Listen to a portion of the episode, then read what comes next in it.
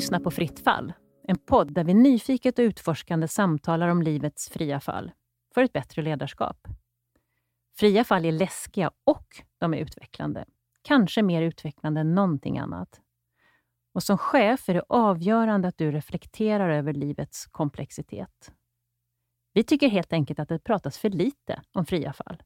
Och Den här podden det är ett rum där vi vill samtala om de fria fallen, bjuda på erfarenheter och lära oss av dem. Nytt avsnitt. Ah. Mm. Eh, och vad jag har tänkt på berättelsen, din situation Åsa och allt vi fick höra. Eh, vad har snurrat, vad snurrat hos er sen sist? Rent generellt eller? det är mycket som snurrar nu. Ja.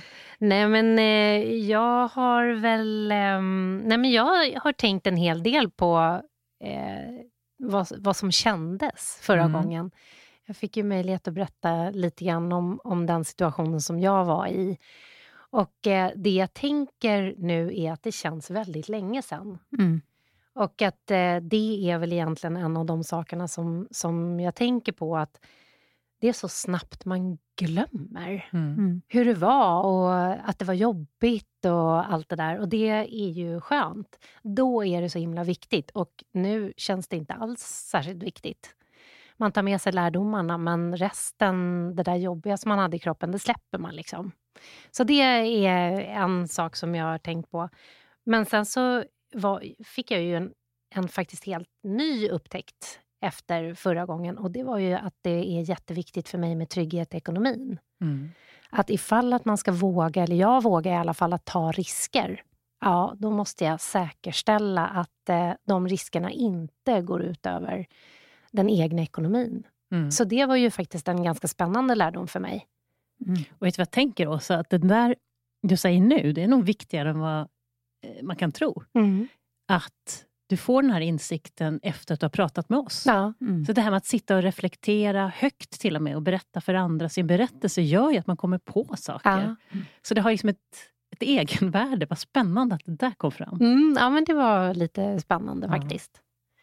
Marie, vad säger du? Nej, men jag tänker på det här med reflektion, hur viktigt det är. Eh, speciellt när det snurrar på i hög hastighet och det är mycket, mycket som händer. Jag har ju bytt jobb här under mm, senaste halvåret. Så jag har kastats in i en massa nya situationer och nya människor och nytt uppdrag och nytt land och nytt språk. och Det är väldigt, väldigt mycket nytt. Och eh, jag tänkte på det när vi träffades sist, hur viktigt det är att jag i det här läget tar lite tid och reflekterar kring mm. vad, det är som, vad det är som händer med mig och eh, vad jag får med mig för lärande mm. i, i det här. Att inte bara hoppa vidare till nästa, nästa tuva. Eh, utan det här med reflektion, lärande och eh,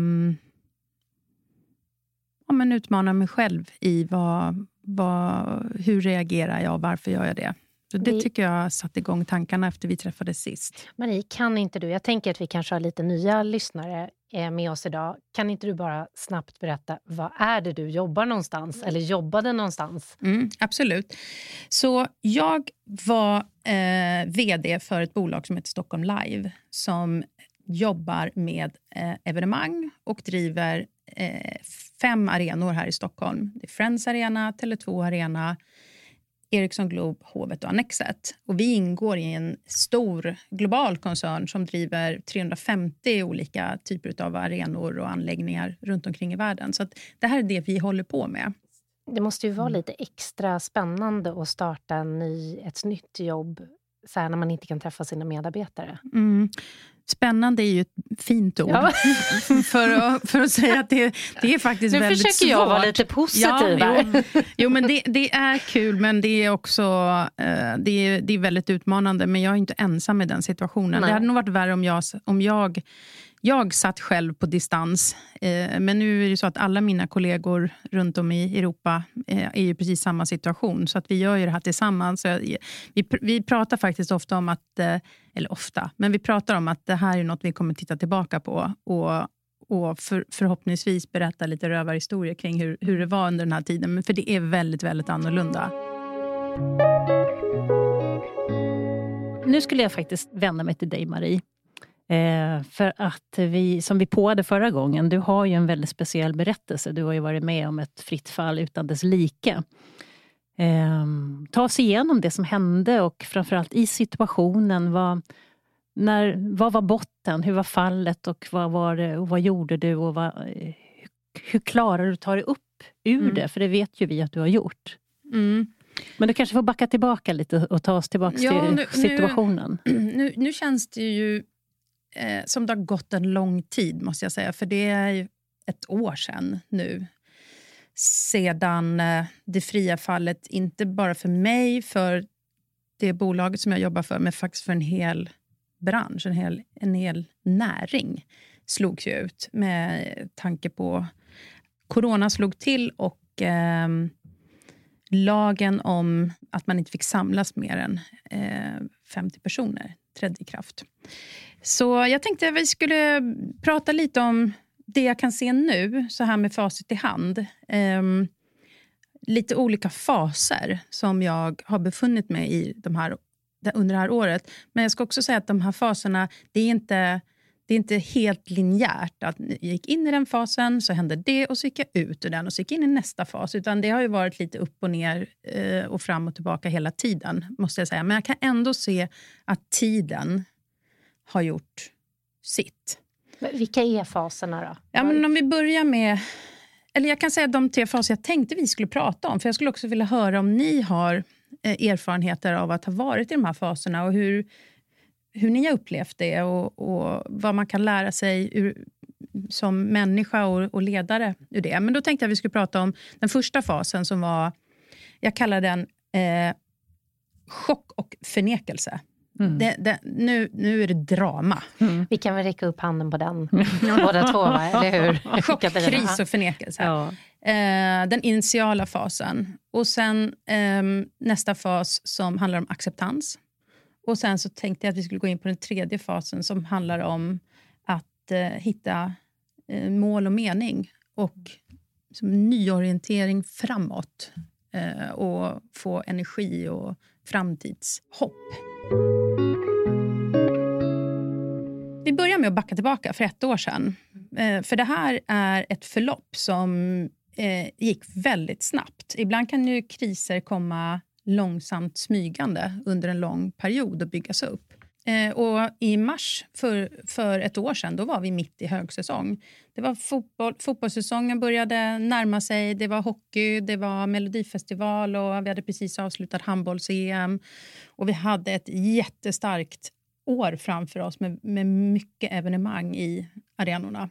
Så att eh, det var som inga egentliga mörka moln eh, ovanför oss utan vi hade, hade haft, har haft ett antal bra år. Hela den här näringen har eh, varit i en ständig tillväxt. Människor vill gå på evenemang och uppleva musik och sport. Och det, det har liksom gått ständigt uppåt, kan man säga. Så när vi klev in där i, i mars 2020 så, så såg allting väldigt bra ut. Och sen um, vet vi ju alla hur snabbt det gick när uh, det här viruset eh, faktiskt kom till oss och uh, la en uh, blöt filt över eh, allting som har med nöje och evenemang och publika sammankomster att göra. Hade ni gjort åtgärder innan den här lagen om 50 kom in eller mm. var det då ni började agera? Nej, eh, vi började att förbereda oss på att det här kunde påverka oss kanske tio dagar mm. innan eh, lagen trädde i kraft. Och, eh, min kollega hade varit på en stor musikkonferens i London där alla som håller på med konserter och bokar artister och alla såna från hela världen träffades. Och eh, Där var det stora samtalsämnet corona mm. därför att eh, det hade börjat pratas om att det här kan påverka vår bransch. Och Sen så gick det inte mer än eh, ja, en dryg vecka efter det så, så slog det till. Men den fasen då, som, det här gick ju snabbt. Vi, vi började förstå att det, det, det, det, här kommer påverka oss. Sen hade vi ju då, tack och lov, får jag väl lov att säga, inte en aning om att det skulle handla om en så lång period. Mm. Utan vi tänkte väl då kanske någon månad eller så framåt. Eh, men det som hände då var att eh, det gick väldigt snabbt. Eh, det var, det var liksom inte svart eller vitt, utan det var bara att nu får vi inte göra evenemang längre. Och Det innebar ju att för vår del så blev det ju fullt fokus på krishantering. Mm. Det var ju att ta hand om medarbetare, ta hand om kunder, samarbetspartner, boka av och boka om evenemang, eh, informera, kommunicera, eh, riktlinjer för hemarbete. Allt det här som, som ju alla företag fick göra, men, men vi, hade, vi, hade, vi kanske hade ännu mer att göra. Mm. Eh, så det, det i, i kombination med att vi har en, en bra erfarenhet och vana av krishantering, för det är den branschen vi jobbar i, där saker och ting kan hända, gjorde att den fasen blev ett väldigt fokus. Eh, på, jag skulle säga på hela vårt team och inte minst för mig som, som chef eh, för, för företaget. Att eh, det var, vi gick in i ett eh, actionorienterat eh, läge. Hur, hur, är det för dig? Funkar du bra i det? Eller ja, är det... det måste jag säga. det funkar bra eh, för mig. Det var för... kanske en ledande fråga. jo, nej, men jag känner mig trygg i det. Ja. Ehm, jag känner mig trygg i det dels för att jag är förberedd. För att vi har jobbat mycket med krishantering. Vi har väldigt bra eh, rutiner för det och checklister. Och vi, vi gick upp i så kallad stab och fattade beslut löpande i, i en grupp och träffades varje dag och allt det här. Ehm, plus att det var mycket att göra. Så den kombinationen gjorde att ehm, den första fasen den var egentligen... Jag ska inte säga att den var enkel, men vi visste precis vad vi skulle göra och det fanns uppgifter för alla. Sen efter ett tag, då börjar det här sjunka in. Vad, vad, vad är det som pågår eh, här egentligen? Och inte bara för vårt företag utan för hela vår bransch men också blandat med sin egen oro för hälsa och släkt och vänner och, och, och allt sånt där. Men du, skulle du säga att det här energipåslaget ni hade först, är det liksom en del i chocken? Eller? Ja, det skulle jag tro. Mm. Uh, uh, ja, det, det, det, det, är bara att göra det, för att det är ingen annan som kommer göra det. Och, och, och man vet att det här måste nu, nu... Nu måste vi gå ut med den här kommunikationen, nu måste vi ringa de här samtalen, nu måste vi fatta de här besluten. Och um, jag, jag skulle säga att en fördel var att vi, vi att jobba snabbt i, mm. i vår bransch och, och i, i, våra medarbetare och ledningsgrupp och så vidare. Att det var inget, upplevde inte jag som en svårighet att fatta snabba beslut. Utan det, det, flöt, eh, det flöt på ganska bra. Så jag, det jag reflekterar kring är att det nästan låter som när man är i chock när någon går bort, till exempel. Mm. Eh, I alla fall så har jag varit med om det att när man är i göra-fasen, det vill säga mm. man bokar kyrkan och liksom mm. allt det där, då är man fortfarande, då mår man helt okej. Okay, mm. För att man bara gör. Ja, det var precis så det var den första, den första tiden. Men sen tror jag att jag hamnade i någon mer slags förnekelse. Jag ville inte att det här skulle påverka oss. Jag ville liksom bara plåstra om det här nu. Mm. Eh, så, och nu, nu, håller vi det här, nu håller vi det här flytande. Nu, nu bara går vi ihop så vi blir en liten, liten, liten boll och så Aha. håller vi oss flytande. Och sen så när det här är över och det är snart, då kommer vi blomstra upp igen och ingen kommer nästan ha märkt att det har hänt. Lite så var mina tankar då.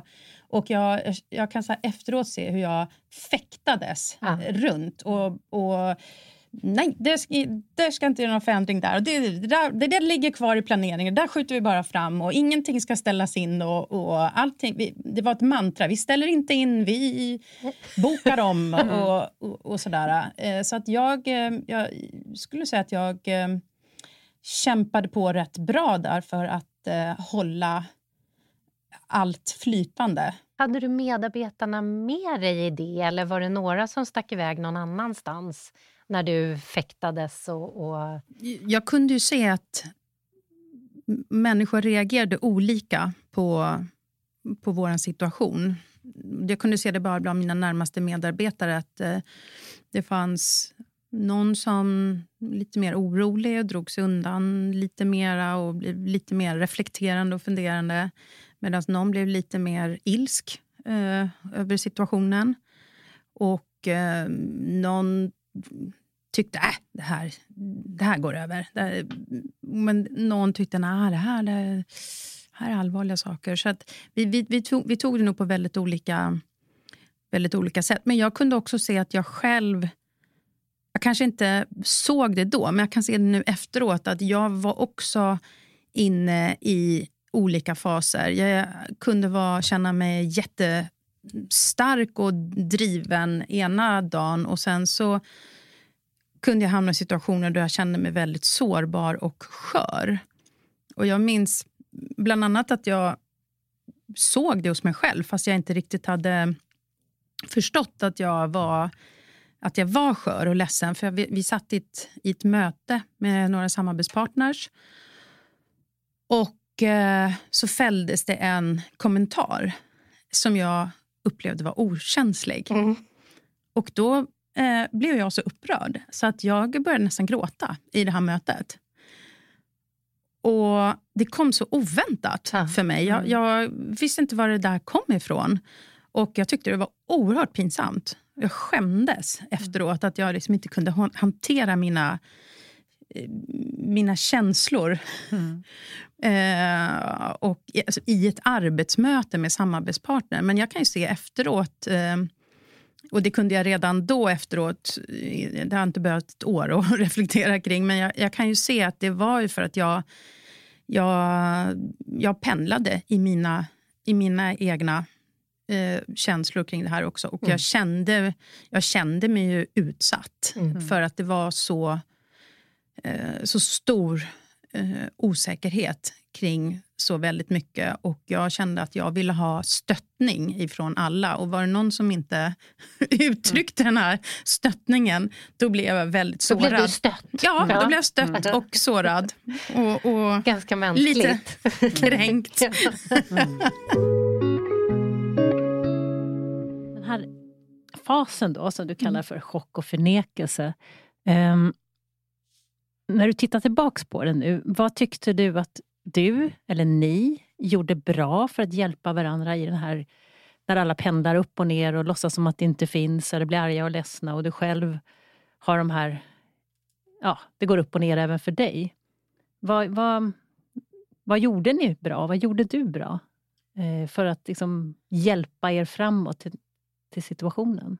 Jag tycker att vi eh, pratade mycket med varandra och satte också ord på eh, hur vi kände. Vi gjorde incheckningar till exempel på morgonen när vi, när vi träffades. och eh, tog mycket promenader och, och, hade den typen av samtal. Jag känner att vi, det, blev ganska, det, blev, det blev väldigt innerliga samtal. Mm. För att vi kände oss mm. ju alla eh, att vi var ute på outforskad ja. mark. Mm. Ja, men faktiskt. Och det gjorde att vi, vi kunde ha den typen av eh, tillit i, i samtal. För det var ingen som satt på, eh, mm. på svaret på någonting. Så det, det tycker jag att vi gjorde bra. Och sen så att vi... Jag tycker också att vi, vi hjälptes åt att växeldra. Eh, och när jag säger vi så är det ju mycket mina närmaste medarbetare vid den tiden.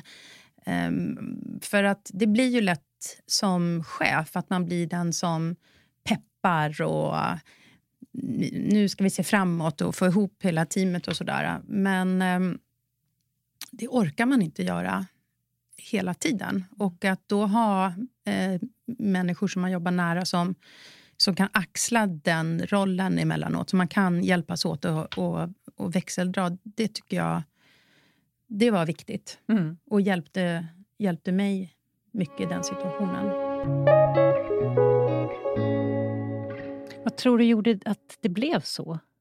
För det tror jag inte alla team som gör att självklart man kliver in och stöttar varann och växeldrar.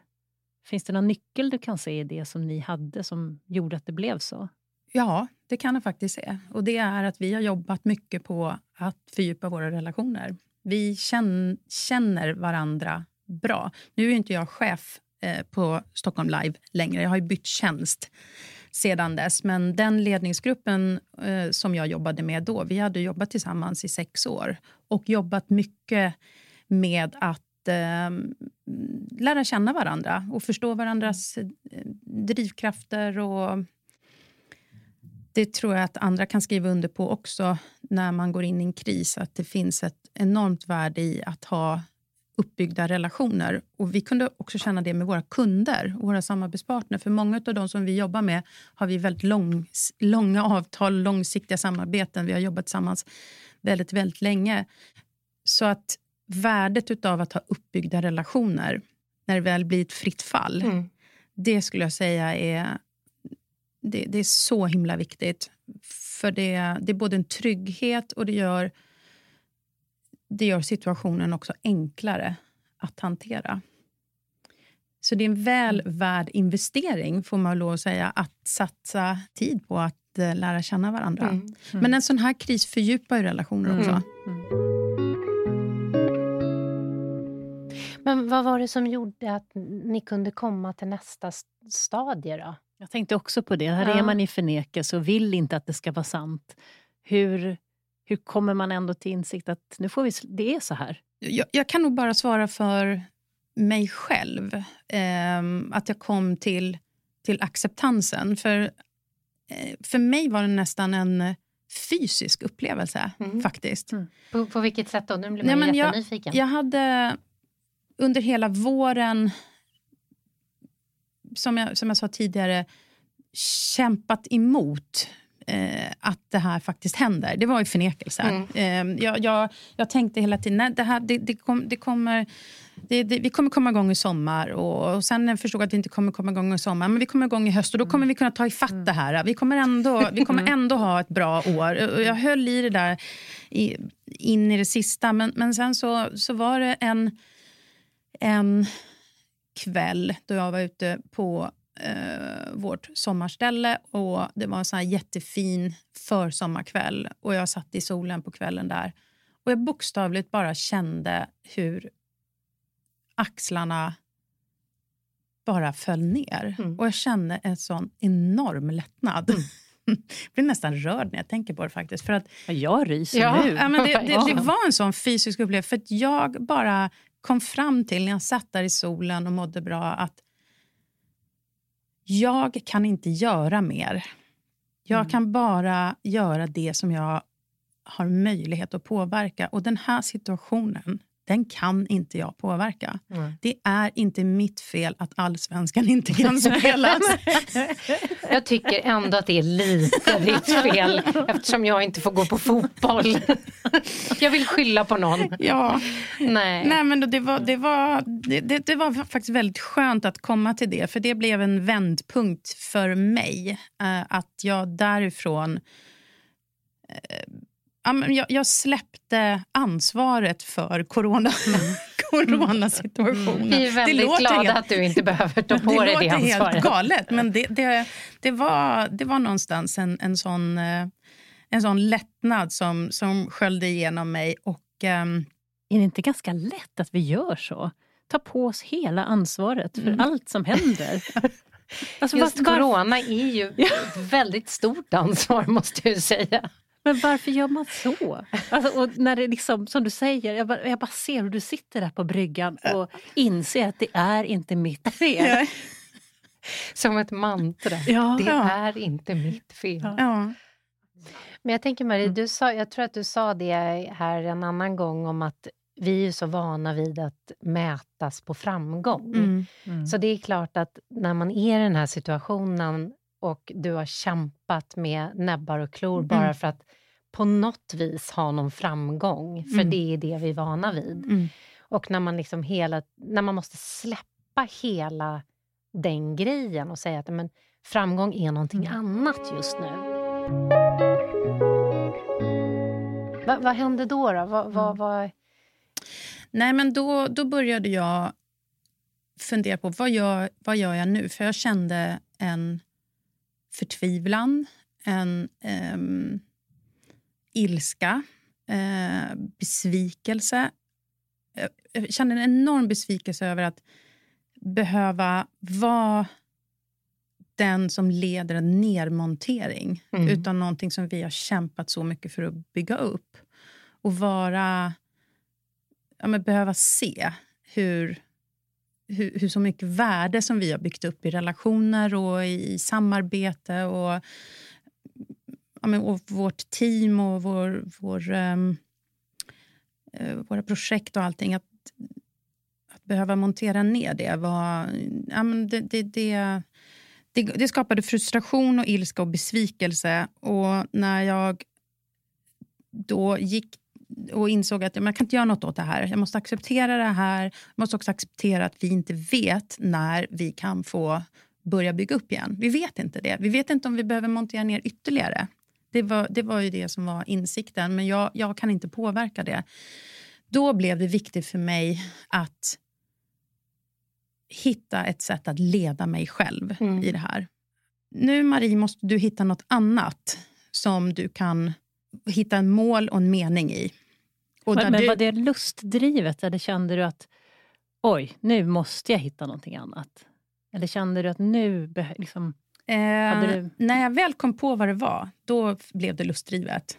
Var det, närmar vi oss din Åsas fråga här nu?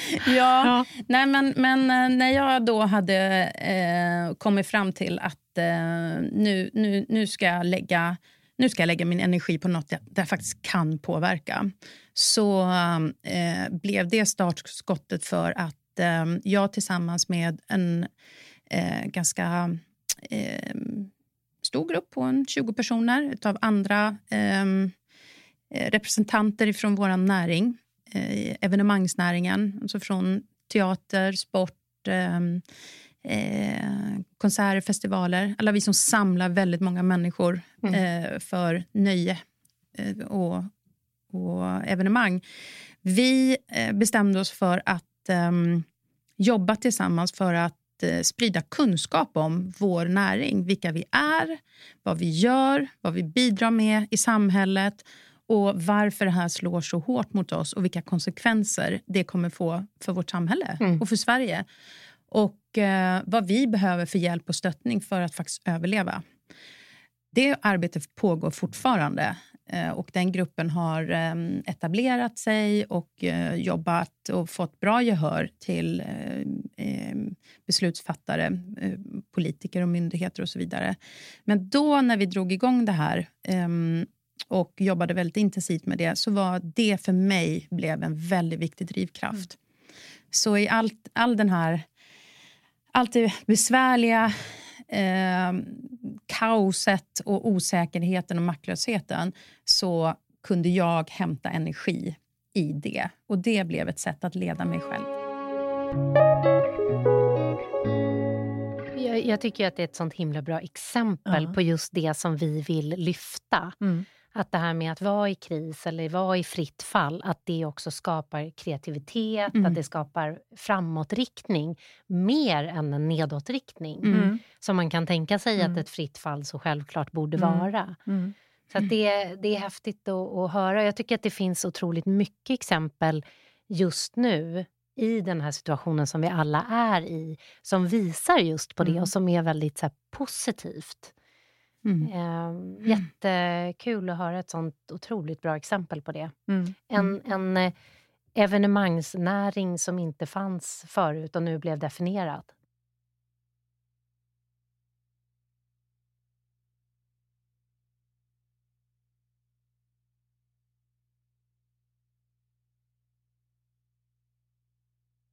För vår näring så är det definitivt så att vi har blivit tvungna mm. att ehm, eh, mobilisera oss och eh, faktiskt visa vilka vi är mm. och vad vi gör.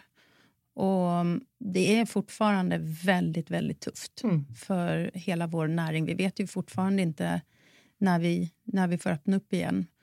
Och eh, Jag kände att det blev en väldig solidaritet mellan alla olika mm. typer av mm. aktörer eh, i, i, eh, i vår näring. Så att tillbaka till det här med relationer. Relationerna har fördjupats och solidariteten med alla våra frilansare och timanställda som drabbades, om än ännu hårdare, mm. utav det här har varit jättestark och, och fin. Och Det här är ju rörelser som har startats inte bara i Sverige utan på eh, många, många olika marknader där eh, vår näring har slutit upp eh, mm.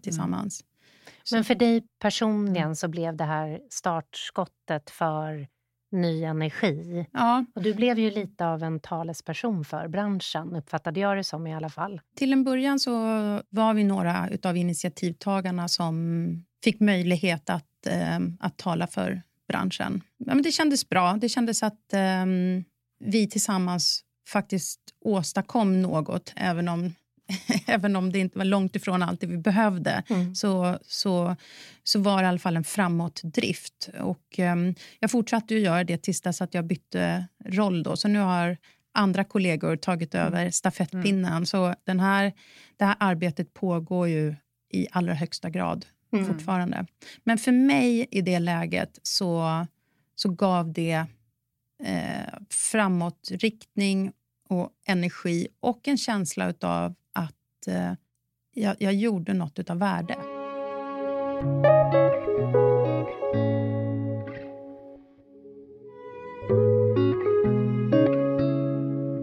Vad tar du med dig nu då för egen del? Du har ju den här resan från adrenalin till förnekelse, till hopplöshet, till insikt, acceptans och så det här jäkla drivet på slutet. Jag tar med mig den här insikten om att man som chef, ledare och som medarbetare går igenom de här olika, olika känslorna.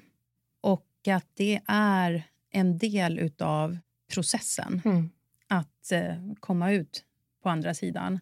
Och att det, det är okej okay att man känner frustration. Eh, det är okej okay att man känner sig ledsen. Eh, eller att man är den här som hejar på. Eh, och Alla de här känslorna finns och alla de här rollerna behövs i, i ett eh, team. Så att Man ska inte bli rädd om någon, om någon är ledsen eller uttrycker ilska eller besvikelse. Och så. Det är, det är en del av processen. Mm. Och Man ska inte bli rädd om man själv känner så heller. Jag sa ju när jag kom hit och träffade idag att jag har varit otroligt frustrerad idag. Mm. Där, därför att jag har ställts inför utmaningar som har gjort mig, gjort mig frustrerad. Men jag tror att jag blir mindre rädd för det. Och, jag blir, har, och Det har väl inte bara med det här att göra, det har väl med, med, med en erfarenhet och, och mognad att göra också. Men att jag kan också prata om det. Mm. Eh, och Jag har inget problem att säga till mina kollegor att idag känner jag mig låg. Mm. Eller idag känner jag mig otroligt taggad. Eh, det, det, det, är lika... Jag kan säga båda de där utan att eh, känna att jag på något sätt eh, blottar mig för mycket. eller så. Mm. Men jag kan ju tänka mig också, eh, frustration visar ju också på att man vill någonting. Mm. Och ibland så kan ju det som medarbetare så kan man känna att man vill att ens ledare ska vara frustrerad om vi inte mm. kommer mm. dit mm. vi faktiskt vill och ska. Så jag kan tycka att det även om man kanske kan se det som en, en, en svaghet att gå omkring och vara frustrerad, så ibland så krävs det för att man ska mm, borra och hitta det där läget när man faktiskt kommer mm. vidare. Mm. Ja, jag tror inte att eh, det är något fel att visa att man har eh, olika känslor och man går igenom olika. Sen får man väl tänka kanske lite grann att i sin roll som, som ledare så, så kan man inte gå runt och vara liksom, stört förbannad. Nej, man kan det... vara tjänsteförbannad. Nej, men jag tänker att det, det är ju mycket ens humör eh, och sätter ju mycket stämningen mm. i, en, i en grupp. Så den får man ju vara lite balanserad mm. i. Men eh, jag tror nog att eh, eh många medarbetare vill ju jobba med en, en hel människa mm. som har mm. alla olika sidor. Men du, nästa gång du råkar ut för ett fritt fall, vad, vad kommer du säga till dig själv då utifrån vad du har lärt dig om dig själv på den här resan? Det kommer bli bra. Det löser Jag kommer sig. ut på andra sidan. Ja, Ja. Jag, tänk, jag, tänker att du ska, ja, jag tänker att du ska åka ut till landet lite tidigare nästa gång. ja, precis. Nej, vi kom, vi kommer med dig. Vi spelar in Ja. en podd där på, Ja. på bryggan nästa gång. Nej, men jag tror faktiskt den stora, den stora lärdomen som jag eh, måste ta med mig och som utvecklar mig det är att eh, eh, inse vad jag kan påverka och Mm. Acceptera vad jag inte kan påverka. Mm. Sortera i det tidigare. Sortera i det Ja. tidigare. För Mm. att man har den här stora tyngden på sina axlar om, när, när sånt här händer. Och hälften av det kanske är sånt som jag faktiskt inte ens har en, en blekaste Mhm. möjlighet att påverka. Då kan jag lika gärna lyfta bort det. Mm. Så blir det, Jag så blir det lite på- lättare. Att, Förra gången så frågade du mig, hade jag någon, kände jag skuld? Eller om det Mm, var du mm. kanske. mm, Eh, det, det är ju den Mm. man behöver fundera Mm. över. Ja, handlar mm. det här om mig eller Mm. handlar det om situationen? mm, Eh, och det, det tycker jag är så spännande. För att det är ju väldigt Mm. lätt att hamna i att det här Mm. handlar om mig. Mm. Jag har misslyckats Mm. eller jag har... Mm. Istället för att man tittar på situationen. det här med värdet av att ha fördjupade relationer. Det kommer igen. Redan innan. Redan innan. Ja, det, bygga hjäl- dem. Mm. det är en sån enorm kudde Mm. att ha när man Mm. landar hårt i ett fritt Mm. fall.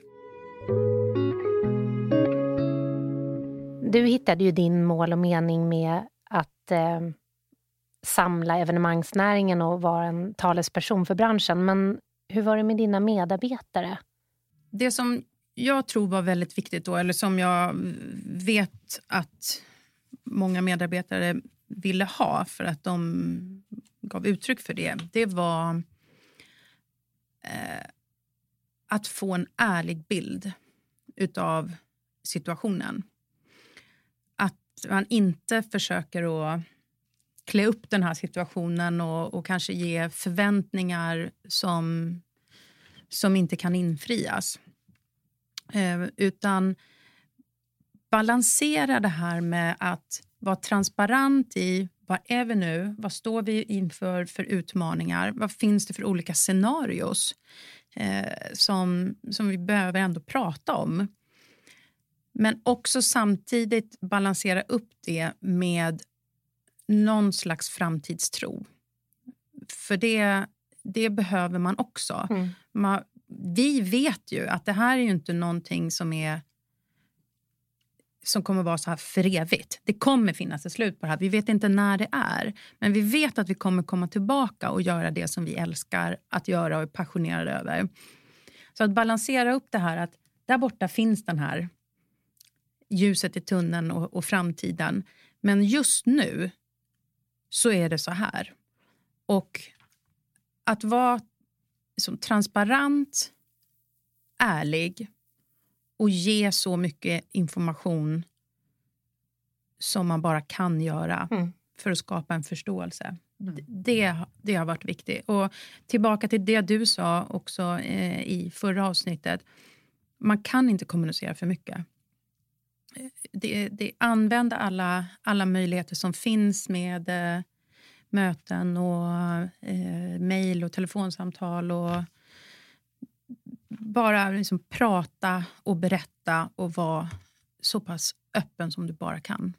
Var det när det, in, när det inte skedde som du upplevde den största frustrationen hos dina medarbetare? Eller fanns det andra saker som, som väckte stor frustration hos dem? Nej, men jag tror att de i- var väl lika frustrerade som alla andra. Alltså, vi var alla frustrerade Mm. över situationen. Men som chef så har man ju ett informationsövertag.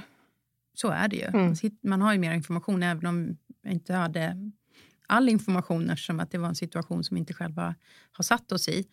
Men det här behovet av att få veta så mycket som möjligt eh, för att man är orolig. Mm. Och man är ju orolig för sina jobb. Det, det, är, det är ju riktiga saker det här. Man är orolig för sin framtid, sin, sina, sitt jobb, sin, sin eh, inkomst eh, hänger ju på det här. Så att eh, det, jag tycker man måste ha stor respekt för att man förväntar sig att få ta del av den information som, som, som finns. Mm. Om jag tittar tillbaka på, på det, det vi gick igenom där så tror jag att det var nog det som våra medarbetare behövde mest. Marie, vad är du mest stolt över i ditt ledarskap under den här resan? Jag är stolt över att när det här slog till så hade vi en så stark sammanhållning och bas att stå på och förberedelse också för, för att hantera en krissituation. Så både egentligen strukturen i form av eh, krismanualer och allt sånt där men också kulturen i form av att vi eh, eh hade och har eh, liksom goda och trygga relationer. Så egentligen det vi skulle kunna skicka med oss till eh, alla de som lyssnar är att det här börjar redan innan? Ja, och det går tillbaka till det vi har pratat om mm. mycket. Att eh, man kan förbereda sig för att vara ledare i snabb, eh, förändliga tider. För det kommer bara gå snabbare och snabbare. Mm. Det kommer hända mer och mer mm. saker. Och om du vill stå rustad i det och, och klara det bättre så finns det faktiskt bra möjligheter att förbereda sig i mm. sitt ledarskap. Mm. Så igen, trygghet, mening och relationer. Mm. Vi kanske avslutar där. Så i nästa avsnitt eh, då tänkte vi prata om ett fritt fall eh, som på ett sätt kan kallas för myntets baksida. Många chefer är ju drivna, har ambitioner, lust eh, ja, och vill väldigt mycket. Och så finns det en baksida på det myntet. Och vi tre delar erfarenheter kring det här eh, allihopa, fast från lite olika sätt. Och Det gör även vår producent Niklas som kommer vara med som gäst i nästa avsnitt. Nu vill ju vi höra era berättelser om era fria fall. Och Vill du gästa vår podd eller kanske känner någon som du är extra nyfiken på att höra om så kan du mejla oss på frittfall.noraledarskap.se. Vi skulle också gärna höra mer om vad ni tycker om podden och eh, era inflikningar på våra ämnen. Och Det kan ni göra på våra sociala medier, både på Instagram och Facebook. Sök på Fritt fall så hittar ni oss. Fritt fall, en Nora-produktion producerad i samarbete med Niklas Hedberg.